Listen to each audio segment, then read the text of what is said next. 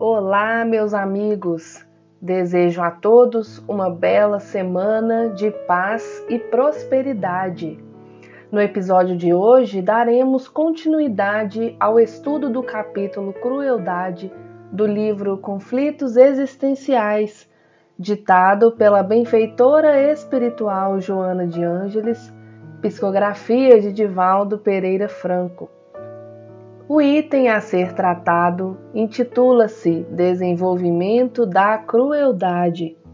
É, meus amigos, o indivíduo cruel não é capaz de ter empatia, compaixão pelo outro. Isso porque os seus sentimentos encontram-se embotados, isto é, é como se os sentimentos estivessem trancafiados dentro de um cofre, o qual ele mesmo engoliu a chave. Na semana anterior, estudamos os fatores que podem despertar no indivíduo comportamento cruel. Hoje, nós iremos falar sobre como esse indivíduo age e vê o mundo, como consequência desse embotamento dos sentimentos.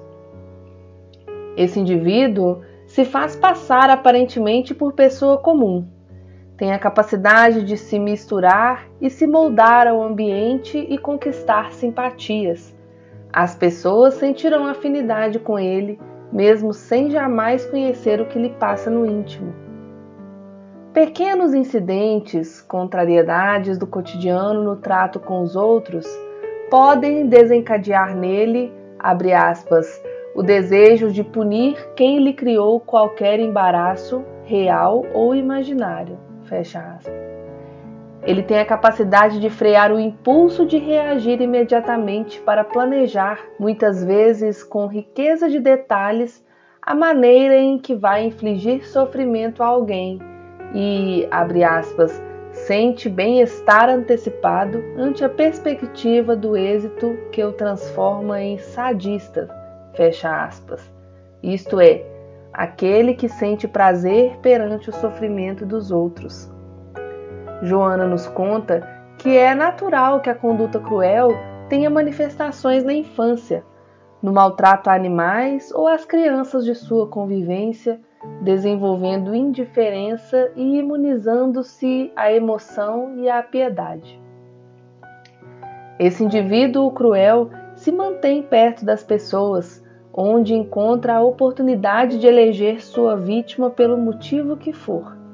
À medida em que vai se comprazendo com o sofrimento dos outros, mais habilidades desenvolve em ocultar a sua crueldade e mais vai aprimorando suas técnicas de perversidade, podendo alcançar níveis impensados. Ele é inteligente e rápido no raciocínio, manipula as pessoas ao seu bel prazer, iludindo e fascinando, mentindo e confundindo a todos à sua volta. Consegue se infiltrar nos ambientes, obter a intimidade das pessoas e se tornar confidente delas, descobrindo todas as fragilidades da vítima a ponto de tê-la em suas mãos. Indiferente que é, não apresenta nenhum arrependimento por seus atos ele poderia, por exemplo, ceifar a vida de alguém muito próximo, os pais, parentes, amigos, dando a mesma importância que daria a algum lixo que se descarta. Abre aspas.